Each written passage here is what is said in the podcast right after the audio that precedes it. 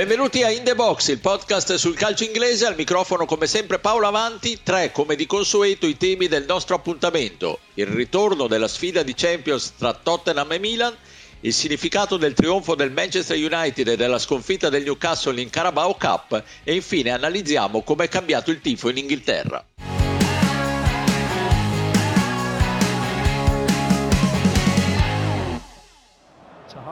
towards Hernandez, four from left wing back. And he gets the better of his man here. Fraser Forster with a save. Oh, and again. But it's eventually bundled into the net. And Milan strike first in this tie. Brahim Diaz celebrates.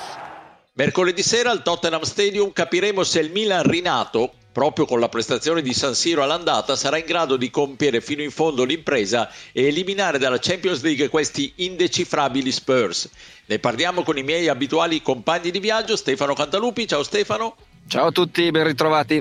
E da Londra Pierluigi Giganti. Ciao Pierluigi. Ciao ciao. Allora Stefano, all'andata il Milan era rinato vincendo meritatamente 1-0. Adesso però è davvero difficile prevedere che partita vedremo mercoledì perché è vero i rossoneri sono in striscia positiva, quindi arrivano con molto più carica, molto più ottimismo. Il Tottenham non si capisce perché alterna buone prestazioni ad altre decisamente più deludenti come quelle in FA Cup, insomma, come la vedi? Ma la vedo molto molto complessa da, da decifrare la partita perché il Tottenham sostanzialmente, come giustamente dicevi tu, è totalmente indecifrabile il Tottenham che ha battuto il Chelsea estromettendo forse i Blues definitivamente da ogni discorso di classifica decente se non importante è una cosa, il Tottenham che ha perso con lo Sheffield United è un'altra in FA Cup, allora ci sta che anche fosse differente il tipo di impegno e di concentrazione che, che la squadra di Conte ha messo nelle due partite, però eh, veramente è un'oscillazione continua. Alcune volte fa pensare che anche l'assenza pesantissima di Bentancur, che è veramente metà della squadra da solo ultimamente, era prima di farsi male, eh, possa essere assorbita, altre volte invece sembra che senza di lui non ci sia la minima luce e non è neanche l'unica assenza di peso, perché poi c'è Ioris, insomma ce ne sono anche altri, insomma ci sono giocatori che mancano e che a Conte sarebbero serviti.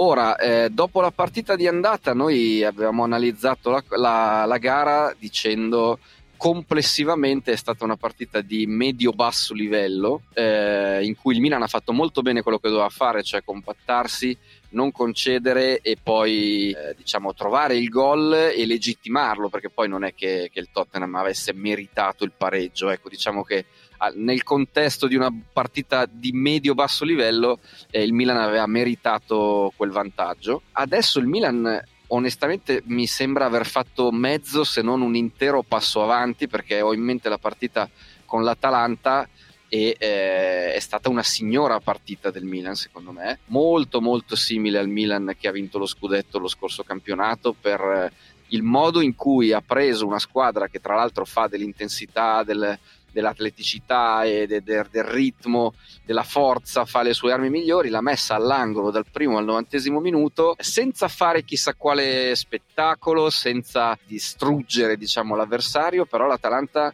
non è arrivata praticamente mai a minacciare la porta di Magnan e poi si è sgonfiata definitivamente al 2-0. Ecco, Magnan è assolutamente una variabile fondamentale, una pedina fondamentale che che il Milan può ritrovare rispetto all'andata. Eh, io non sono mai stato uno a cui è piaciuta la crocifissione di Tatarusanu che ha pagato in maniera eccessiva il momento no della squadra. Eh, è vero che ci ha messo del suo, è vero che non è a livello del portiere titolare, ma eh, insomma, cioè, i, i, portieri da crocifiggere sportivamente insomma, sono altri anche nella storia recente del nostro calcio e non certo Tatarusano. Insomma, tutto questo per dire che il Milan si è rilanciato in una maniera evidente perché sembra aver ritrovato le sue caratteristiche migliori, poi c'è la mistica di Ibra, non Ibra, però io guardo un po' più al sodo e vedo che in campo c'è il vecchio Milan, quello del, dell'anno scorso. Il Tottenham eh, deve fare diciamo indossare la sua faccia migliore, la sua maschera migliore e chissà che giocare in casa in questo sicuramente non aiuti un po', però se io mi ricordo il podcast che abbiamo registrato al momento diciamo della presentazione della prima partita e se ci ha ascoltato qualche tifoso del Milan sembrava un funerale annunciato per, per, per la squadra di Pioli, forse in maniera anche eccessiva. Eravamo lì con Marco Pasotto che ci sforzavamo di trovare gli elementi che potevano eh, dare maggiore speranza ai rossoneri. Alla vigilia della gara di ritorno, o a pochi giorni della gara di ritorno, eh, si è veramente ribaltato il mondo, il che dà l'idea anche che in questo calcio di oggi sia molto improvvido ecco, lanciarsi in eh, pronostici secchi, in sentenze, perché poi in un mese cambia tutto, specialmente in una stagione strana come questa col mondiale in mezzo. Pierluigi, tu come la vedi? Ma ovviamente molto molto aperta. Io credo che se il Milan riuscirà a segnare un gol, le possibilità di qualificarsi saranno davvero alte, perché è vero che non c'è più la regola dei gol in trasferta, ma se gli italiani segnassero per ogni caso dovrebbero fare tre gol per qualificarsi. E da quando i campionati sono ripresi dopo i mondiali, eh, il Milan in 12 confronti soltanto in tre occasioni non ha segnato, quindi secondo me ha delle buone possibilità, siamo davvero sul filo del rasoio, questo è, mi pare innegabile, da un punto di vista di effettivi e di schemi eh, direi che i rossoneri arrivano meglio perché comunque dovrebbero recuperare eh, gli infortunati Calabria, Benasser e Florenzi, quindi dovrebbe essere una squadra assolutamente al meglio e al completo, mentre nel Tottenham mancheranno Bentancur, mancherà Dyer che è squalificato, Bissumai, Lloris e Sessegnon. Da un punto di vista più tattico sono due moduli almeno a livello numerico simile perché sono 2-3-4-3 e secondo me due importanti chiavi di lettura e anche di risoluzione del match saranno per quel che riguarda l'offensiva del Tottenham capire e, e quindi la fase difensiva del, degli italiani, capire chi prenderà Kane, soprattutto quando lui verrà a prendere palla più indietro come spesso fa. Io credo che in prima battuta sarà Tomori ad affrontarlo e credo che Tomori possa anche eh, andare più verso il centro del campo a seguire Kane perché avrà comunque Calulu e Tiau che dovrebbero occuparsi dei possibili tagli di Richarlison e Kulusevski. Però poi i centrocampisti i rossoneri, che sono Tonali e Benasser, dovranno essere bravi a dare il cambio a Tomori e a schermare Kane quando il giocatore del Tottenham entrasse nella loro zona di influenza. Questo per quel che riguarda diciamo, l'attacco del Tottenham. Per quel che riguarda invece la parte più offensiva del Milan, secondo me la catena di sinistra, quella che è formata da, mm, da Teo Hernandez e da Leo, potrebbe, eh, dovrebbe dare filo da torcere, soprattutto nelle ripartenze, a Emerson Royal che nonostante i recenti miglioramenti rimane comunque un elemento incostante, e a Romero, che sarà il braccetto destro del trio di difesa, che a San Siro ha dimostrato di andare parecchio in confusione, soprattutto dal punto di vista nervoso, quando è messo sotto pressione. Comunque, insomma, io alla fine pronostico, Ai. attenzione, il passaggio del turno del Milan, per dirla all'Allegri, di cortissimo muso. Stefano, allora eh, ci, ci, costringe Pierluigi a fare il pronostico, vai. Ma l'avevo lavorata così bene per, per evitare il pronostico, ho fatto tutto un panegirico per dire che non aveva nessun senso fare un pronostico. Va bene, eh, 1 a 1 e passa il Milan. 3 a 1 e passa il Tottenham.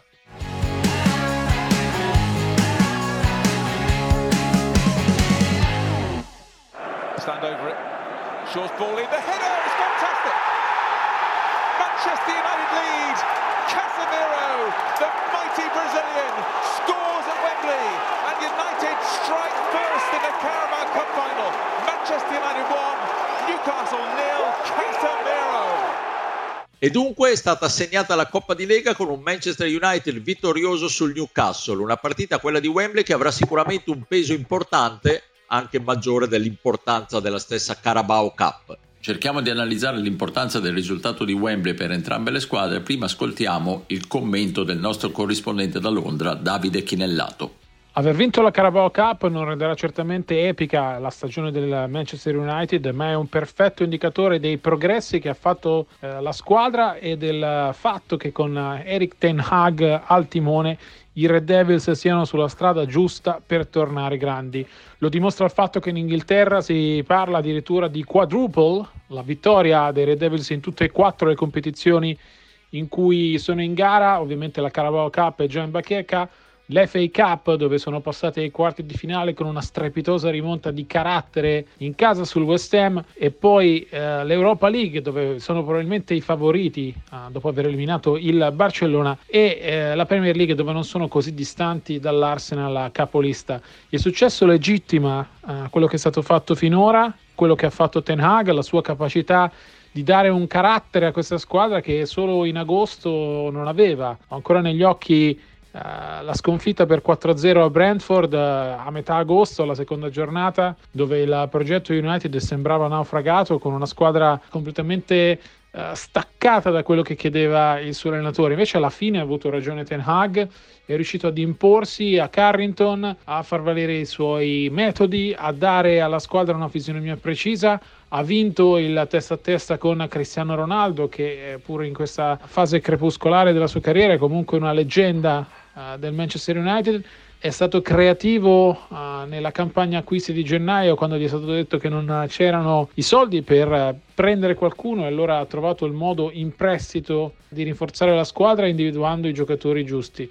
È chiaro che eh, la vittoria in, in Carabao Cup non potrà far altro che aumentare la convinzione e la fiducia che lo United ha in, uh, nei propri mezzi. In questo momento i Red Devils sono la squadra più in forma d'Inghilterra e vogliono uh, continuare ad esserlo togliendosi altre soddisfazioni. Per quanto riguarda il Newcastle invece credo che uh, anche essere arrivati in finale, la prima finale dopo 24 anni per i Magpies, sia significativo. Significativo dell'ottimo lavoro fatto, significativo della situazione di questa squadra che uh, ha tutte le carte in regola per puntare al quarto posto e al ritorno in Champions League, ma anche se chiudesse con uh, la qualificazione all'Europa League, il quinto posto attuale uh, che occupa in classifica sarebbe comunque una stagione di successo.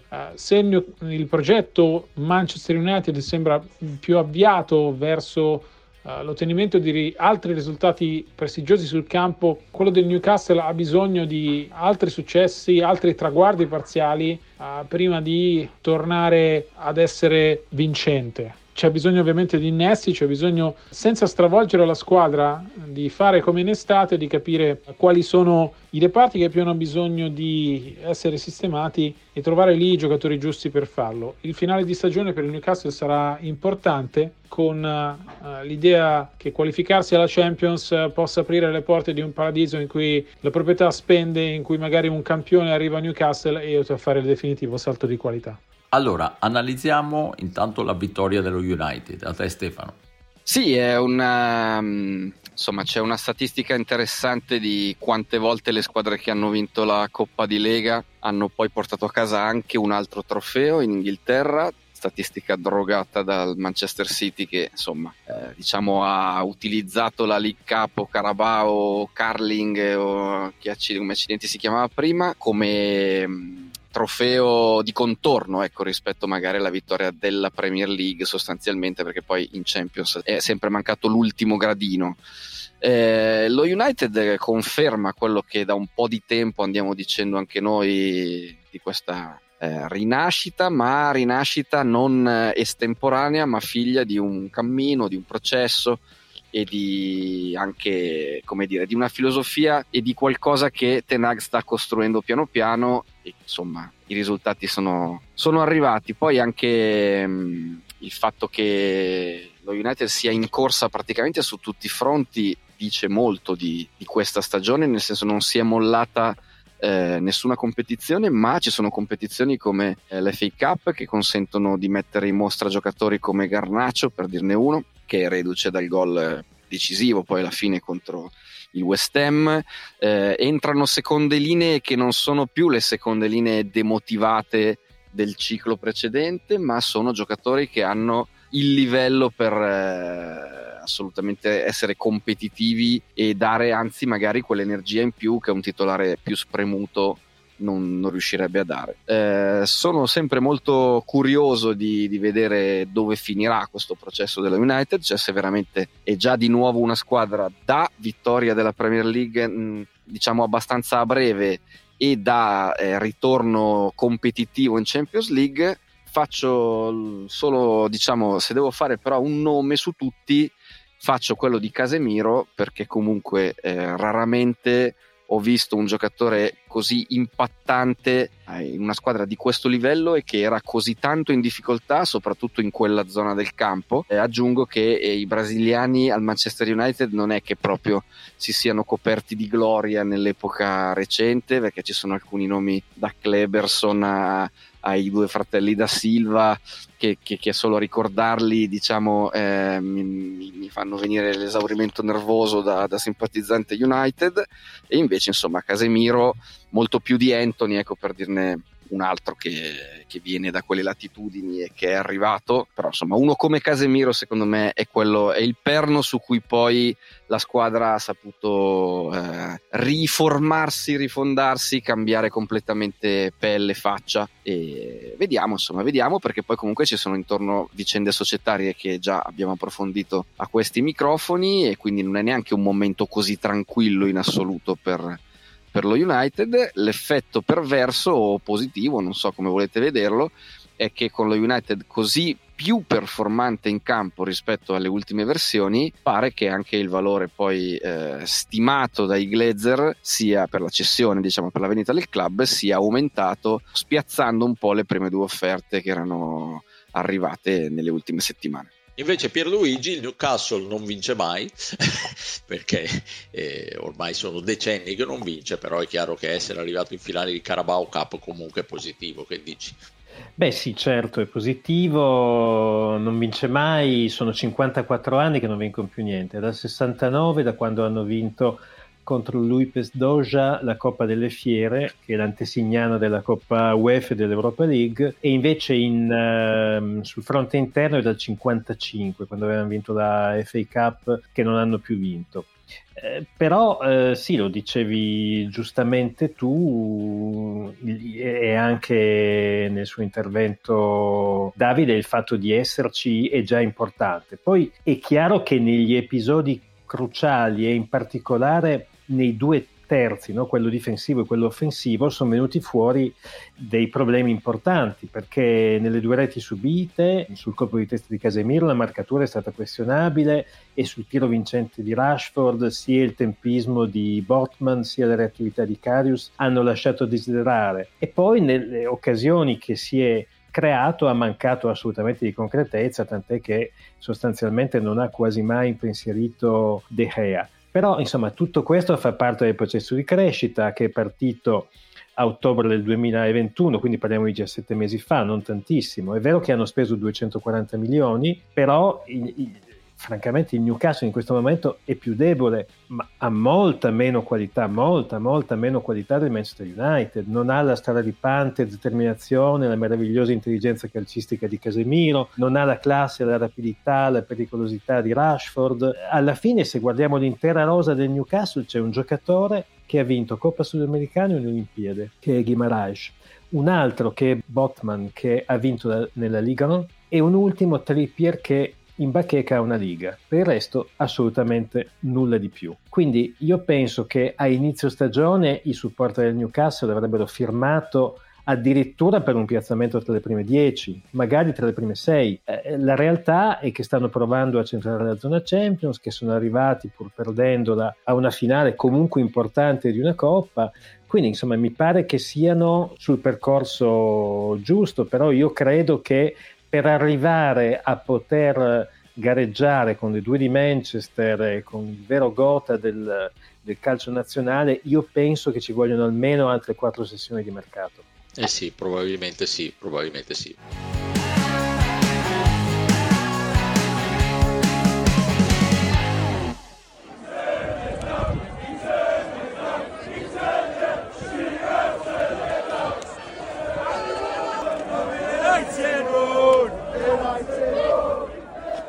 La finale di Carabao Cup di Wembley si è aperta con una panoramica inconsueta per i canoni inglesi, un'immensa coreografia a colorare le due parti dello stadio, una rossa l'altra bianconera, degli striscioni un po' surreali e ben poco spontanei e in generale quanto di meno inglese si potesse immaginare. Questa visione ci ha dato lo spunto per parlare di come è cambiato il tifo d'oltremanica e ne parliamo con un nostro caro amico e grande esperto d'Inghilterra come Roberto Gotta. Ciao Roberto. Ciao a voi. Roberto, velenosamente, appena ho visto quelle immagini, ti ho subito provocato con un tweet e da lì è iniziato un carteggio nostro in cui si diceva come era bello un tempo, siamo caduti nella nostalgia più bieca. Però chi meglio di te ci può raccontare, avendo frequentato gli stadi inglesi negli anni 70 e 80, perché siamo stati tanto colpiti dalla coreografia di Wembley e che cosa poco ha a che fare con il passato del tifo inglese. Eh, eh, la provocazione è arrivata e ha colpito anche perché sapevi dove andare a parare. Beh, eh, quello che si è visto è semplicemente un. poteva essere una finale organizzata ovunque, se uno non avesse avuto l'occhio fino e riconosciuto magari eh, giocatori o colori di eh, Newcastle o Manchester United, poteva essere una finale giocata ovunque, con un pubblico qualunque. E quindi non è più calcio inglese. Il calcio inglese ha sempre avuto caratteristiche particolari che eh, lo distinguevano dagli altri, così come il calcio tedesco, ma io parlo ovviamente di ambiente, non di gioco. Io mi sono appassionato al calcio inglese a 10 anni, 11 anni, sicuramente non per come giocassero, anche perché si vedeva una partita o due l'anno e due minuti la domenica sera sulla, sul telegiornale, la domenica sportiva della TV svizzera italiana e sembrava di essere in un altro mondo. Eh, adesso non è più così, hanno cambiato tutto per compiacere il pubblico televisivo, per compiacere il pubblico globalizzato, come lo chiamo io, che vuole vedere lo stesso supermercato per sicurezza, per sentirsi sicuro, per sapere di acquistare un prodotto garantito, vuole vedere lo stesso supermercato in una nazione come in un'altra. Eh, non ama più il rischio, non ama più, ed è assurdo, visto che è una parola che è diventata un tormentone, non ama più la diversità perché alla fine sta diventando tutto uguale ovunque, scenografie, coreografie a favore di telecamera, a favore di post Instagram per far vedere che si è più creativi degli altri. Ma la creatività con i soldi e con la gente che ti alza il cartellone è poca cosa. Esatto, e il gusto dei, dei, dei, tifosi davanti alla TV soprattutto, perché poi è tutto giocato su, su, su quel tipo di categoria. No? E ti chiedo anche un'altra cosa però, perché è l'obiezione che viene in mente a, a tutti quando si parla, si glorifica il, il tifo inglese del, del passato, però c'erano gli hooligans. Allora, sì, certo, ma c'erano gli hooligans, però il motivo per cui io mi sono appassionato al calcio inglese e che, di cui poi ho avuto conferma le prime volte, parliamo di 1979, sono andato allo stadio in Inghilterra è innanzitutto, eh, appunto, motivo per cui mi sono appassionato, l'assenza dal calcio inglese di tifo organizzato, di tamburi, di fumogeni, di petardi, di coreografie. All'epoca poi in realtà c'erano solo i grandi striscioni, ma non c'erano ancora le coreografie o scenografie di senso moderno. Tutta roba che non c'entrava nulla con la presenza degli hooligans, che sappiamo è stata letale al punto che eh, il calcio inglese ha rischiato di scomparire. La presenza di pubblico più o meno 39-38 anni fa era dimezzata rispetto a quella attuale e non solo perché gli stadi in alcuni casi erano più piccoli, anche perché in alcuni casi in realtà non erano più piccoli, ma semplicemente ci andava pochissima gente. Eravamo sotto le 20.000 di media. Perché? Perché il calcio era diventato un disastro anche per colpa degli hooligans. Però gli hooligans, a differenza di quanto avveniva in Italia, erano un corpo estraneo rispetto al club e al resto della tifoseria. Sappiamo bene le motivazioni sociali complicate, quindi non è questo il punto, il momento in cui analizzarle, in cui è cresciuto quel fenomeno. Ne ha parlato Spagnolo nella sua analisi. Tolti quelli con l'innalzamento dei prezzi, con la diversificazione, con tutto il resto, il calcio inglese è tornato quello che era sempre stato, avere un calcio di tifosi molto bonari, molto tranquilli, non certo quelli che imitando le pessime abitudini europee, e anche questo era un motivo per cui il calcio inglese mi piaceva di più, ovvero disturbare gli allenatori, insultare e minacciare gli allenatori, insultare i giocatori avversari, fare dimostrazioni fuori da casa di un dirigente a volte si facevano carnevalate tipo la processione con la bara di un club dicendo ci avete affossato il club e finiva lì. È sempre stato il tifoso inglese un tifoso che non riteneva che il calcio fosse la vita o la morte e invece stanno prendendo queste abitudini per cui uno evidentemente con la vita non molto felice si deve sfogare con Gran Potter augurandogli la morte. Queste cose accadevano molto raramente. È vero che il caso di Potter è quasi isolato, ma altre cose stanno accadendo sempre più spesso ed è un contagio del quale personalmente, parere mio, facevo a meno. Ecco, e tu paragonavi un po' il tifo inglese a quello continentale, sentiamo cosa ci ha detto il collega della Gazzetta Pierluigi Spagnolo che ha scritto I ribelli eh, degli stadi, che è un libro per conoscere il mondo degli ultras italiani, è un libro assolutamente da leggere. Gli Ultras nascono in Italia nel 1968, tendiamo a far nascere quel movimento a partire da quell'anno, che è l'anno in cui a Milano nasce la Fossa dei Leoni, che è il primo gruppo Ultras nell'accezione che diamo a questo termine. Da lì nascono tutti gli altri gruppi organizzati e nascono indubbiamente prendendo spunto dal tifo britannico, che già era consolidato nel decennio degli anni 60 e anche un po' influenzato dal tifo sudamericano. Però gli Ultras italiani hanno caratteristiche loro, peculiarità proprie, eh, diciamo che declinano declinano quel modo di tifare eh, in maniera organizzata in una maniera prettamente italiana. D'altronde il, l'uliganismo inglese è differente dal mondo ultras italiano. Allora, sempre partendo da, da, da, una base, diciamo quasi da una generalizzazione, ma il mondo hooligans pesca soprattutto nella working class, nelle classi medio-basse della società inglese, il mondo ultras italiano è da sempre molto eterogeneo, sia dal punto di vista dell'età, puoi trovare una curva dal 14enne all'uomo maturo, così come puoi trovare tutte le fasce sociali e tutte le classi, le categorie e titoli di studio.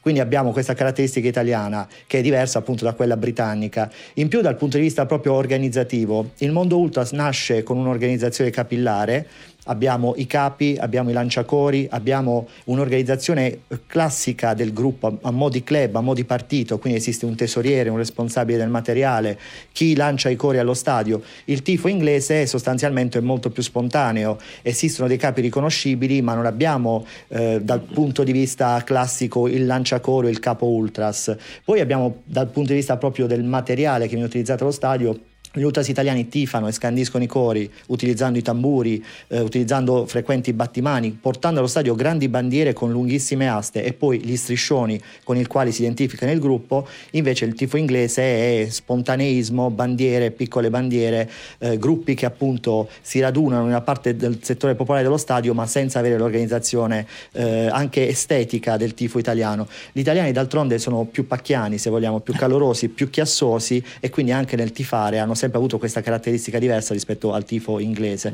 E poi c'è una caratteristica non da sottovalutare, il rapporto con la violenza. Gli ultras nascono principalmente per sostenere la squadra, la, il fattore più importante è l'aggregazione, il sostegno alla squadra, il vivere la partecipazione sette giorni su sette, il seguire la squadra in casa in trasferte, il trasformare la partita in un rito la violenza è un aspetto del mondo ultras, sicuramente lo è, ma è, come posso dire, la risoluzione delle controversie tra tifoserie che si detestano, quel discorso di avere supremazia nel tifo può portare a volte anche allo scontro fisico, soprattutto in un paese animato da mille campanili, mentre per il mondo hooligans la violenza è un elemento molto più importante, anche assecondata dal fatto della pratica del, dell'uso, del, dell'abuso di alcol che molte fasce giovanili, nel, diciamo, frequentatrici degli stadi inglesi hanno da sempre utilizzato. Senti, chiudiamo con un'analisi di quello che sarà il futuro. Beh sì, sostanzialmente quel processo di gentrificazione degli stadi che in Inghilterra è già avvenuto, quando tu paghi un biglietto di un settore popolare 70 sterline, già stai utilizzando la leva del costo del biglietto per selezionare il pubblico. In Italia andiamo in quella direzione, in stadi con regolamenti d'uso molto rigorosi, a Torino uno stadio di proprietà, eh, la società valuta qualu- l'ingresso di qualunque striscione, eh, molto spesso i tifosi ospiti non vanno perché devi registrarti sul sito della squadra di casa e molti tifosi rivali non accettano di lasciare i propri dati sul sito della Juventus. La direzione è quella, stadi moderni, più piccoli di proprietà, con biglietti sempre più costosi e la trasformazione di quello che un tempo era il tifoso in un consumatore di uno spettacolo di intrattenimento, in un experience come si dice oggi, l'andare allo stadio per poi magari visitare il museo, pranzare, mangiare, tutta un'operazione di intrattenimento che magari ti costa 100 euro per una coppia sì, e che quindi bene. se va bene e che quindi poi alla fine diventa un discrimine perché ah, non, certo. non, sarà un calcio per tutti, il resto no. del pubblico lo guarderà in tv, i frequentatori degli stadi saranno sempre di meno e sempre un pubblico più occasionale, più di turisti turisti del pallone con un determinato reddito. Stefano, si stava meglio quando si stava peggio, verrebbe da dire, eh, o forse siamo noi un po' troppo nostalgici? Ma allora, vabbè, a parte che io ho qualche anno meno di voi, mi dispiace ricordarvelo, quindi io non, ho, non posso avere quella nostalgia degli anni 70-80 perché non, non, ero ancora, diciamo, mai stato in uno stadio inglese. e non devo... perdi mai occasione per ricordarlo. Vabbè, ma perché no, dovrei inventare delle, delle, cose che non ho vissuto quindi sai, non, non lo posso fare. Però no, certamente ho fatto anch'io in tempo a vedere un altro tifo inglese nelle, nelle prime volte in cui sono, sono, stato in Inghilterra e ho conosciuto quel, quel, genere di tifo che tra l'altro mi è capitato di, di vedere spesso e volentieri anche in trasferta, dove poi si trasforma ulteriormente e dove poi insomma è bene trovarsi dei luoghi in cui rifugiarsi in certe situazioni che poi gli inglesi spesso diciamo utilizzano queste situazioni anche per ehm, dire scaricare alcune frustrazioni che, che, accumulano durante la settimana lavorativa, ecco, mettiamola così, questo non avviene solo per gli inglesi, ma avviene un po' a tutte le latitudini, però gli inglesi in trasferta a livello di nazionale o di squadre di club seguite nelle coppe europee hanno dato spesso e volentieri il peggio di, di loro stessi. Io non posso far altro che accodarmi a, a questa sensazione di trasformazione che c'è nel modo di tifare in Inghilterra. L'ultima partita che ho avuto la sciagura di vedere è stata Crystal Palace Newcastle e, e diciamo tra una pennichella e l'altra eh, venivo svegliato dai tamburi dei, tif- dei tifosi del Crystal Palace che eh, veramente facevano sembrare di, di, di, essere altrove, anche se in realtà poi come Roberto sa bene e come anche Pierluigi ovviamente essendo eh, un abitué da quelle parti, a Sellars Park i tamburi non è che sono una novità degli ultimi mesi, insomma è un, è un modo di tifare che rispetto alle altre tifoserie londinesi si è sempre distinto abbastanza, no? almeno per certo. quello che sono state le mie esperienze lì. Eh, non so se, se, si stava meglio o quando si stava peggio, sicuramente eh, adesso c'è molto meno fascino nel, nell'andare in uno stadio inglese e assistere a quegli elementi di spontaneità a cui faceva riferimento Roberto, che insomma eh, adesso si fa un po' fatica a ritrovare. Ecco, io non ho una grande passione per il tifo continentale né per le liturgie nelle quali il capo ultra prende il messale e manda i tifosi a pagina 4 per intonare l'ultimo coro che hanno preparato in settimana e quindi capite che se questa cosa poi si riverbera anche in Inghilterra non è che possa farmi particolarmente felice. No, infatti. Eh, Pierluigi, tu che però sei l'unico di noi che vive a Londra, probabilmente nel passato che noi stiamo decantando, quando si incrociavano le varie tifoserie in metropolitana, ognuna per andare diretta uno, a uno stadio diverso, anche perché giocavano tutti allo stesso orario, era davvero un inferno per i cittadini londinesi. Forse adesso c'è un po' più di calma e di gestione più sana, insomma, di, questo, di questi movimenti. Sì, al di là del fatto che tutti giocano a orari diversi, quindi esatto. non ci si incrocia più, però devo dire che da quel punto di vista l'avvicinamento alle partite e così via sicuramente non si vedono più le scene che si potevano vedere un tempo, quindi è molto molto più tranquillo. Io devo, devo però dire una cosa, sono, sono, d'accordo con quello che dice Roberto sostanzialmente, peraltro Uh, attualmente ci sono anche altre brutte derive che non sono soltanto legate al, um, al, tifo, ma sono legate anche al fatto che ci sono minacce ad allenatori, a giocatori, insomma Bravo, sì. eh, c'è, c'è, una continentalizzazione del tifo inglese che non piace, però una, una piccola lancia a, a, favore degli Holmesdale Fanatics voglio, voglio spezzarla, no? nel senso che, chiaro, noi abbiamo amato un certo tipo di tifo con un intero stadio a cantare, non solo un piccolo settore, non soltanto di piccoli gruppetti di ultra, con una grande dose di humor, perché anche quello era importante, però quello era veramente tanti anni fa. Cioè nel football della Premier League e nel calcio di questo inizio secolo la situazione è cambiata drasticamente in, ta- in, in, tantissimi stadi, probabilmente anche per il trasferimento nei nuovi impianti. Quindi eh, tante volte ci è capitato di andare all'Emirates, a Old Trafford, all'Etihad e a scontrarsi con l'effetto biblioteca. Quindi io sono un frequentatore abbastanza abituale di Sellers, no? E devo dire che a inizio degli anni 2000 andare a vedere le Eagles, forse anche perché non sfoggiavano un calcio da brividi, però vi posso assicurare che l'atmosfera non era particolarmente da sballo. Le pennichelle di, di Stefano sarebbero state le russate clamorose all'epoca.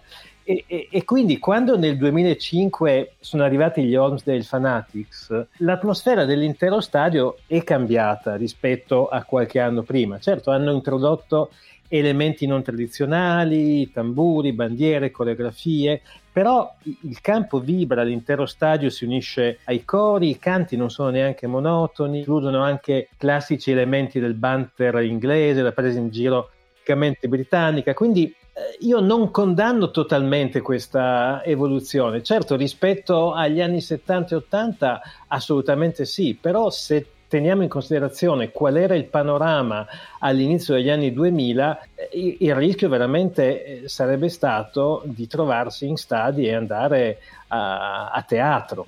Eh certo, Quindi da, da, questo punto di vista, secondo me, almeno c'è un piccolo, un piccolo miglioramento.